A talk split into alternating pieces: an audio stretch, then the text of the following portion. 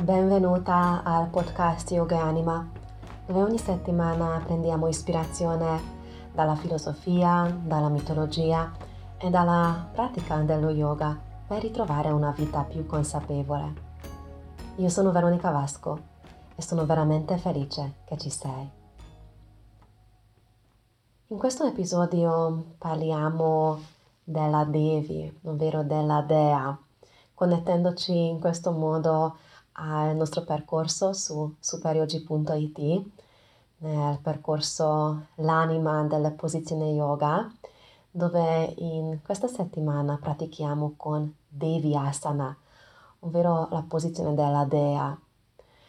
E mentre eh, chiaramente da, della Devi, dalla grande dea, potremmo parlare mm, settimane, mesi, anni continuamente, eh, è stata abbastanza anche mh, mm, complessa come scegliere il tema e la storia della mitologia che, mm, per condividere con te in questa puntata, visto che veramente le possibilità sono veramente ampie. Quindi dove vogliamo portare il nostro focus in questo primo, primo momento di parlare della Devi. E alla fine ho pensato di iniziare questa discussione e dico iniziare perché magari ci saranno altre volte quando avremo il modo di, di parlare della dea, delle diverse forme e manifestazioni della dea, del, della Devi di parlare nella sua forma come Durga, che ha ucciso il demone con la testa di bufalo. E quindi questa storia, come tante altre storie in tutte le mitologie, in tutte le tradizioni, non solo quelle indiane, non sono quelle connesse allo yoga, ma in realtà in tutto il mondo, ricordati che sono storie simboliche. Visto che viviamo tempi eh, molto intensi nel mondo attorno di, attorno di noi, non solo i, questi ultimi due anni, ma anche le, le, faccende recenti che stanno succedendo molto vicino a noi, eh, possiamo, può essere anche un certo trigger per, per tanti, me inclusa quando parliamo di, di uccisione, di battaglia, perché sono termini e immagini molto forti.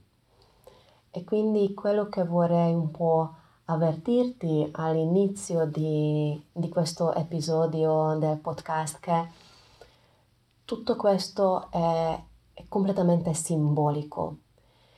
È come ne abbiamo parlato per esempio nel Mahabharata, nel Bhagavad Gita, così anche le storie della Devi sono, anche quando sono in forma eh, apparentemente violente, sono simboli delle, delle faccende nostre interiori.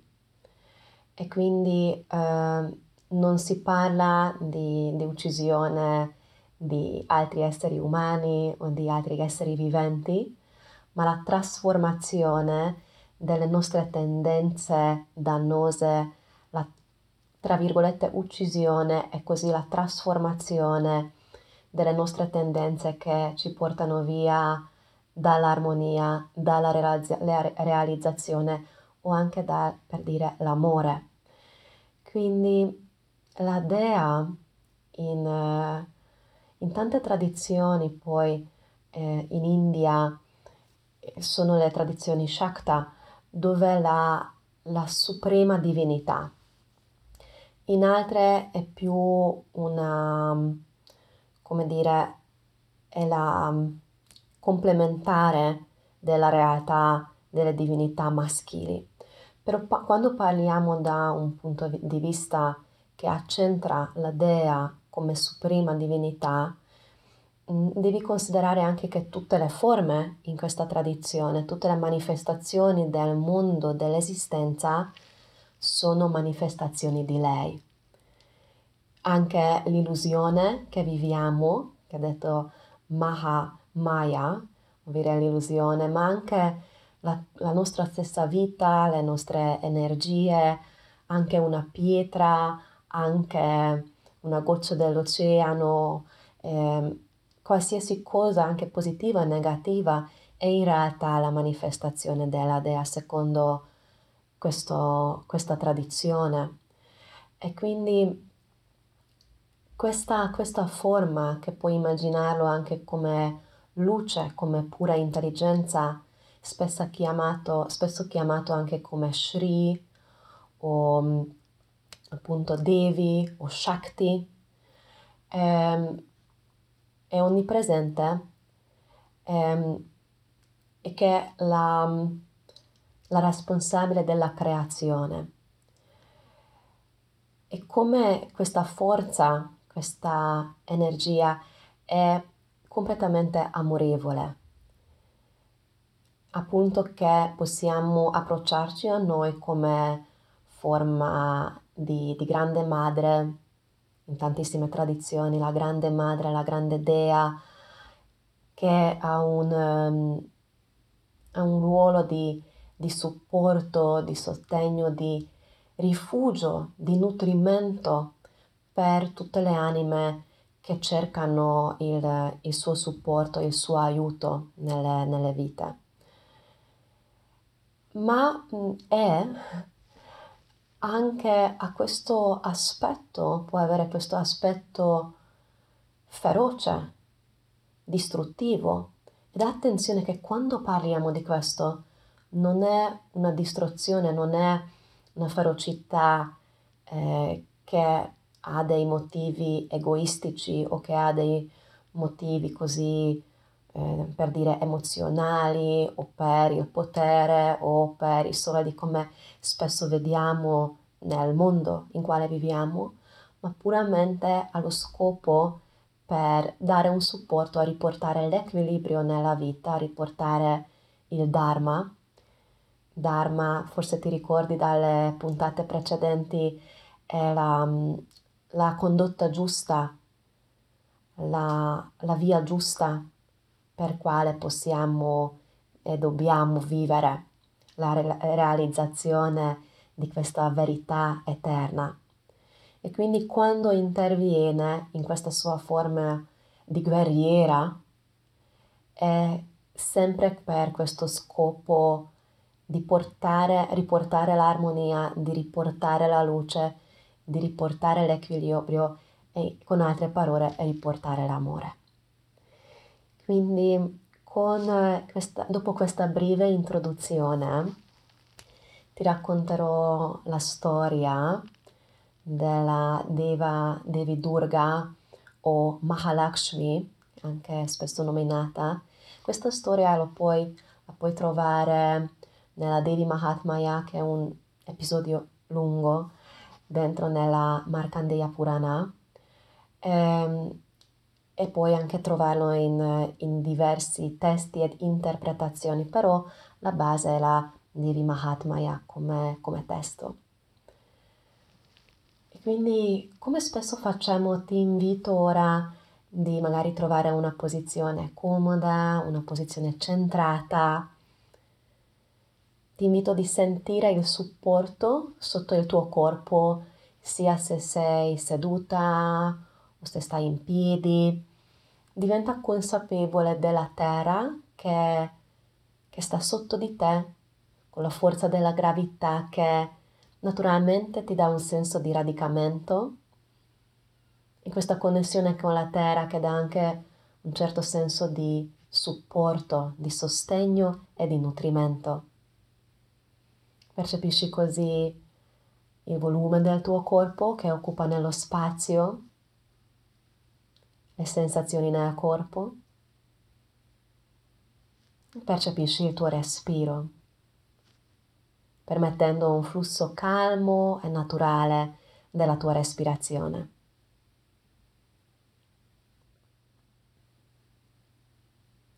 Mahishasur, il demone con la testa di bufalo, mezzo umano, mezzo bufalo, è nato dal fuoco, nato da una storia di, di rabbia, di risentimento, di lutto, di, di desiderio di rivincita.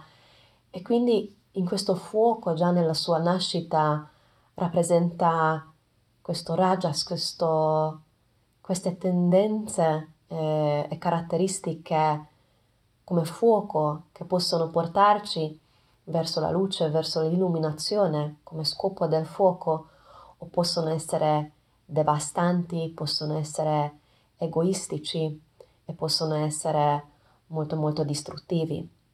E quindi questo Mahishasur, questo demone, questo Asura con la testa del bufalo e con il corpo di umano, eh, durante la sua vita eh, è diventato veramente forte.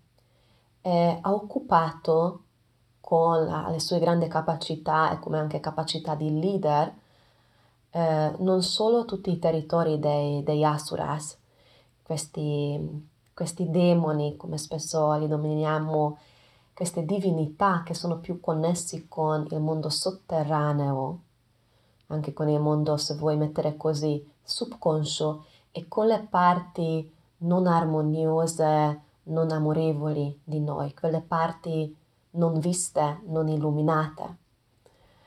E quindi come leader di questi asuras poi ha conquistato anche in una battaglia lunga di cent'anni anche il cielo, anche il regno dei Deva, quelle, quegli esseri divini che sono più connessi con la luce, con quello che abbiamo già portato alla luce e quello che segue il Dharma, quello che segue la, quella condotta giusta, veritiera, corretta, diciamo così, nella vita.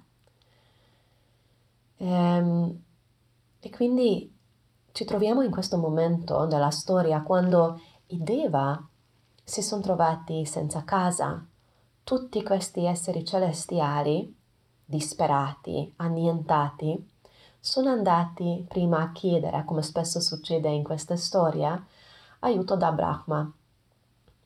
Lui ha sentito la loro disperazione, anche una certa rabbia, è rivolto, si è rivolto a Shiva e a Vishnu. Quindi, se forse ti ricordi, nella simbologia di base, e poi ci sono chiaramente tanti altri livelli di lettura di queste divinità, tra nella gerarchia delle, dei dei, ehm, ci sono questi esseri, i deva celestiali, che sono più o meno dalla pari forza come gli Asura, solo che uno è sotterraneo e l'altro è sopraterraneo, ovvero celestiale, e sono, c'è questa tri, tri, trinità eh, del creatore, del sostenitore e di quello che dissolve e distrugge il mondo, quindi Brahma, Vishnu e Shiva. Quindi hanno un ruolo superiore. E dal punto di vista della tradizione Shakta, quindi quello che um, mette la Devi al centro della, della creazione, anche questi, questi, questi, eh, questi dei, anche Shiva, Brahma e Vishnu, in realtà sono manifestazioni della dea. Quindi sono fatti della sua Shakti, della sua energia, della sua forza creativa, luminosa. Con questa premessa, tornando alla nostra storia, quando Brahma, Vishnu e Shiva hanno sentito questa ingiustizia che è successo che Mahishasura ha buttato fuori, ha conquistato e buttato fuori dal loro legno tutti i Deva, Indra, Surya, Vayu, tutti, tutti, tutti quei, quei de, quelle divinità che magari in questi mesi abbiamo già visto alcuni insieme sono diventati molto arrabbiati. Vedi che torniamo di nuovo a questo filone della rabbia. E da questa rabbia, dalla loro, dalla loro terzo occhio, dal centro della loro fronte, come si è creato quella ruga, come quando siamo arrabbiati che facciamo le rughe sulla fronte, è venuto fuori ad ognuno di loro una luce splendente come una luce laser. Era proprio il concentrato del loro Shakti, quindi la loro energia della Dea, della grande Devi. E queste luci di Brahma, Shiva e Vishnu e poi anche di tutti gli altri si sono incontrati al centro. Tutte queste luci laser culminate in un unico punto e da questo si è formata, ha preso forma Durga, ovvero Mahalakshmi. Dico con questi diversi nomi perché anche i testi nominano diversamente, poi ci sono anche altri nomi oltre di questo, ma non vorrei confonderti. Quindi si è formata questa, questa forma, questa dea eh, splendida di una bellezza fantastica con eh, 16 braccia, ognuno di queste aveva dei vari eh, armi, vari attrezzi di battaglia che gli hanno conferito questi dei, questi deva e anche Shiva, anche Brahma, quindi aveva il tridente, la spada, la corda, la lancia e così via. Aveva anche una Japamala, il fiore di loto, era splendentemente eh, decorata, vestita, la, l'oceano del latte gli ha dato i, i gioielli che l'hanno eh, decorato, la corona, i braccialetti, le collane, quindi è una, una dea bellissima e molto molto potente. Poi la montagna dell'Himalaya gli ha dato alla fine di questa, diciamo, creazione, ma in realtà, come dicevo prima, è una concentrarsi dei vari Shakti, delle varie essenze già della stessa Dea, tras- tramandati attraverso queste divinità, che sia preso di nuovo una sua forma, diciamo così, materializzata. E quindi la montagna dell'Himalaya gli ha dato il leone, un leone splendente su quale lei si è seduta. E quindi come lei si è formata l'unica potenza che poteva combattere, sperando che riuscirà a combattere questo demone così potente che in cent'anni non sono riusciti a a, vincere i Deva contro di lui, anzi hanno perso tutto il loro le- eh, regno. Come lei si è formata, ha iniziato a ridere, ma era una risata come il ruggito del leone, una risata molto molto potente, mm, come un urlo di battaglia. E come lei rideva, il cielo tremava, la terra tremava, eh, scossava tutto il mondo. E allora Mahishasura, sentito questo nel, nel suo palazzo reale, chi è questo? Chi è questo essere che osa disturbarmi, che, che fa tremare i mondi? E ha mandato le sue armi, i suoi eserciti, per, per combatterla. Da questa sua rabbia, subito a voler met- rimettere in ordine nel suo regno. E quindi sono arrivate, arrivati non migliaia e migliaia, ma miliardi e miliardi di soldati, di eserciti, di, di carri, di di, una, di tutti i regni, di tutti gli Asura, di tutti i rami, di tutti gli alleati da tutte le parti del mondo attorno alla Dea. Bilioni di bilioni di eserciti. E lei continuava a ridere con, con questa vibrazione che, che, che scossava, che, che turbulava il mondo. E allora questi eserciti hanno iniziato a spararla a lei come niente li ha combattuti, rivolgendo le frecce contro di loro, decapitandoli, anche il suo leone ha, camminato sopra di loro e hanno perso la vita. E, con tutte le sue armi che aveva nelle braccia, con un'estrema facilità, in pochissimo tempo ha annientato milioni di bilioni di, di soldati armati, di, di, eserciti. E quindi quando i, i messaggeri hanno portato, è molto breve questa storia perché è una storia molto lunga, e poi quando gli eserciti hanno portato questa notizia a Mahishasur, lui è diventato ancora più arrabbiato. E con questa rabbia, questa forma di mezzo bufalo, mezzo uomo, con la sua potenza incredibile, è cresciuto ancora più grande. È andato al, cam- al campo di battaglia, pieno di sangue, pieno di, di corpi morti, ed iniziato a, a, a battere la sua coda, che creava ancora più sporco e polvere, ancora più caos.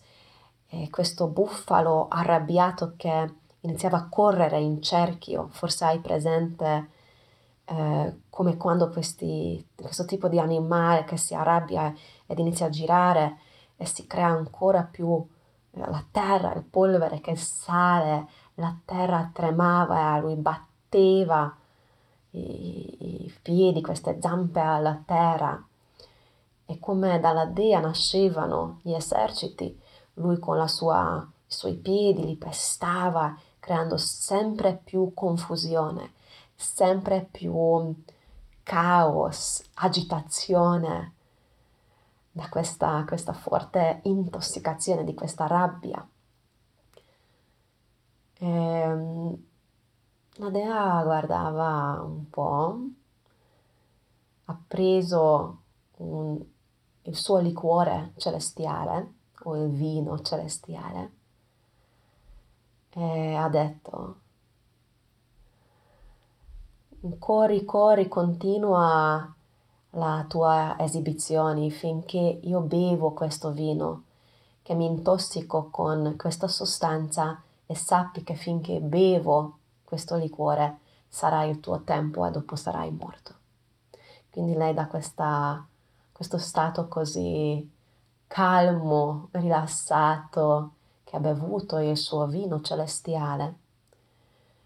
E allora, quando ha finito, ha, ha preso una delle sue, la sua spada e ha decapitato il, il demone, testa di bufalo, corpo umano, ma appena decapitato, il, de- il Mahishasur si è trasformato, si è trasformato in un altro animale, si è trasformato in un leone.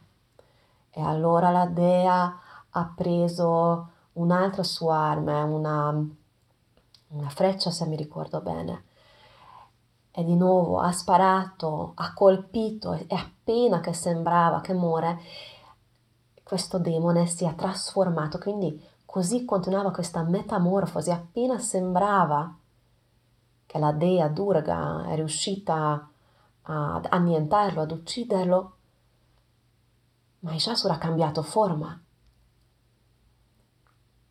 E quindi poi dal, dal leone ha preso la, diventato un uomo.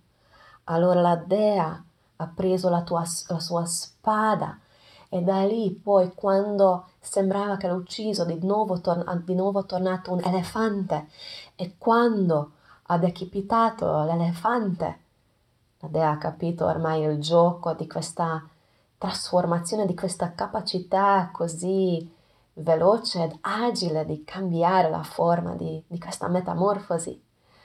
Allora ha messo il suo piede sul corpo di Mahishasur con la lancia che ha ricevuto d'Agni, dal fuoco, quindi dall'illuminazione, ha piantato nel suo cuore. Con la spada ha tagliato la sua testa e poi ha alzato la testa nella sua mano. È così che è riuscita ad uccidere Mahishasur. E questa, questa simbologia è molto molto ricca e molto profonda.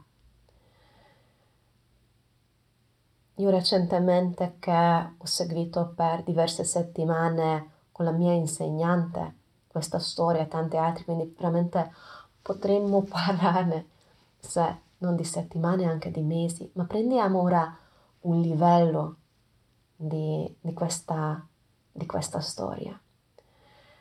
Ehm,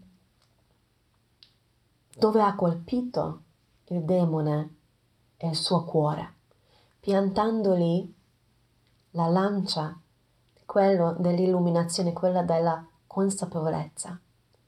E forse hai già intuito che questo demone questo Mahishasur, è una parte che c'è dentro in tutti di noi, è una parte del nostro ego, quello che è connesso con l'elemento Rajas, con quel fuoco, con quell'agitazione, con l'orgoglio, con la superbia, con il caos, con l'irritazione, e tanti tanti altri aspetti.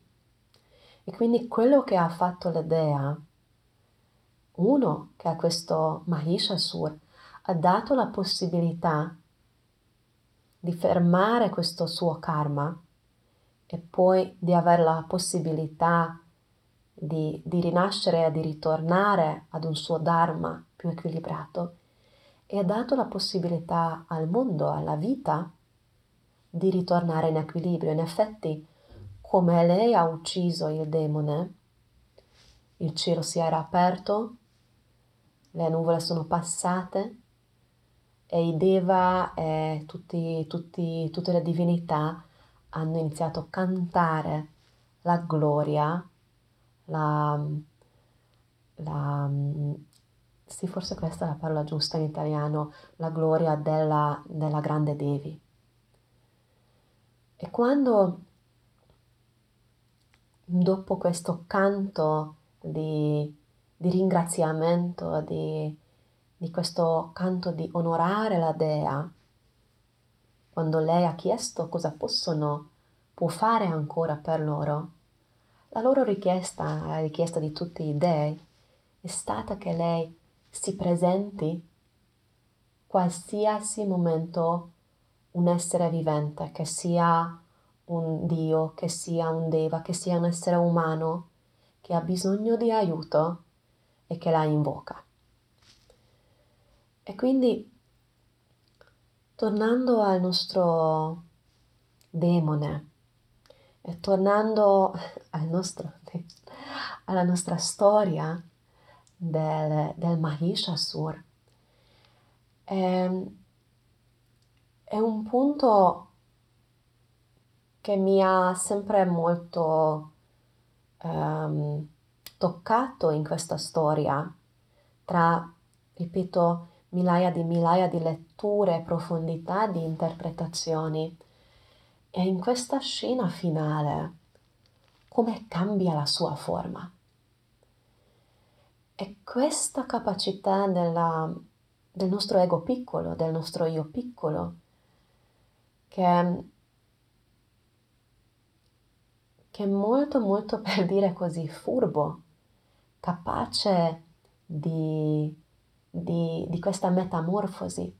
Quando siamo sulla, sulla strada, sulla via di conoscere noi stessi, che sia ognuno con la sua strada, che sia con lo yoga, che sia con la psicoterapia, che sia con, eh, con qualche religione, con qualsiasi via di vera introspezione, con un vero desiderio di, di trasformarci ad un essere viventi migliori, ad, un umani migliori, superando le nostre limitazioni dell'ego, dei, delle sue limiti, in questo caso rappresentati da questo mezzo animale, mezzo umano molto, potente, molto selvaggio e nello stesso tempo molto furbo.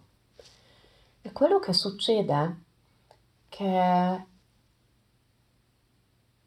se non stiamo attenti, cambia forma e ci disguida, ci, ci fa credere che è come un pesciolino, no? Che, che slitta via, nuota via. Anche qua poi ha preso alla gola, ha messo la spada, ha messo la lancia e nonostante se faceva uno dopo l'altro, questo, questo demone diventava sempre più potente e sempre si cambiava forma. Si uh, metteva queste maschere, parlando di maschere, ora il periodo di carnevale, no? Le, I costumi. Ma alla fine, con cosa possiamo a, a, a fermare certe nostre tendenze negative? a non essere sempre magari così irritati o arrabbiati o non, eh, non, avere così tanto giudizio verso gli altri o verso noi stessi o così potremmo co- continuare ognuno di noi a diverse di, di queste caratteristiche ragiastiche di fuoco distruttivo dell'ego. Ehm, e qua torniamo a, a Yoga Sutra anche, di quello che abbiamo parlato anche l'altra volta e parleremo nei prossimi episodi e parleremo anche dei nostri workshop futuri. È Abhyasa e Vairagya nel Yoga Sutra, quindi una pratica, una pratica dedicata, una pratica fatta dal cuore, una pratica onesta, è il non attaccamento, quindi il non attaccamento ai risultati della nostra pratica, avere una vigilanza, una consapevolezza o almeno il desiderio continuo di metterci su questa posizione, di osservare quello che stiamo facendo, quello che stiamo dicendo, quello che stiamo pensando. Eh, detto, detto, così sembra molto molto facile, eh, lo so che non è così. E normalmente come semplici esseri viventi, almeno parlo per me, eh, spesso mi accorgo solo dopo, ah mannaggia di nuovo sono caduta in questa vortice di pensiero, di, di critica, di, di rabbia, di tendenze negative, qualsiasi tendenza negativa o distruttiva che poi si manifesta come pensiero, che poi si manifesta come emozione, come samskara profonda, da lì come atto, come parole che diciamo. E, e spesso ci accorgiamo dopo, ma già quello è un passo avanti. E la speranza è che attraverso l'invocando il supporto che non è dall'esterno, ma dall'interno. Ricordati che il, il Trinità, Vishnu, Shiva e Brahma e gli altri Deva non hanno fatto altro che hanno invocato da loro stessi la forza di Shakti, la forza creativa, la madre dea come forma di luce. E quindi avendo l'approccio di una pratica costante, onesta, fatta dal cuore, abhyasa, tornando a Yoga Sutra di Patanjali, vairagya, senza attaccamento ai risultati, e rivolgendo continuamente l'attenzione verso l'interno, ricercando questa presenza, questa luce, se vuoi mettere così divina, possiamo affrontare le nostre limitazioni, eh, le nostre debolezze in modo forse più efficace, più di successo sulle nostre vie di realizzare le nostre vite nelle sue forme più in armonia con quello che è il nostro scopo, il nostro Dharma, ognuno di noi, in forma costruttiva, armoniosa, sempre più, come dire, positiva.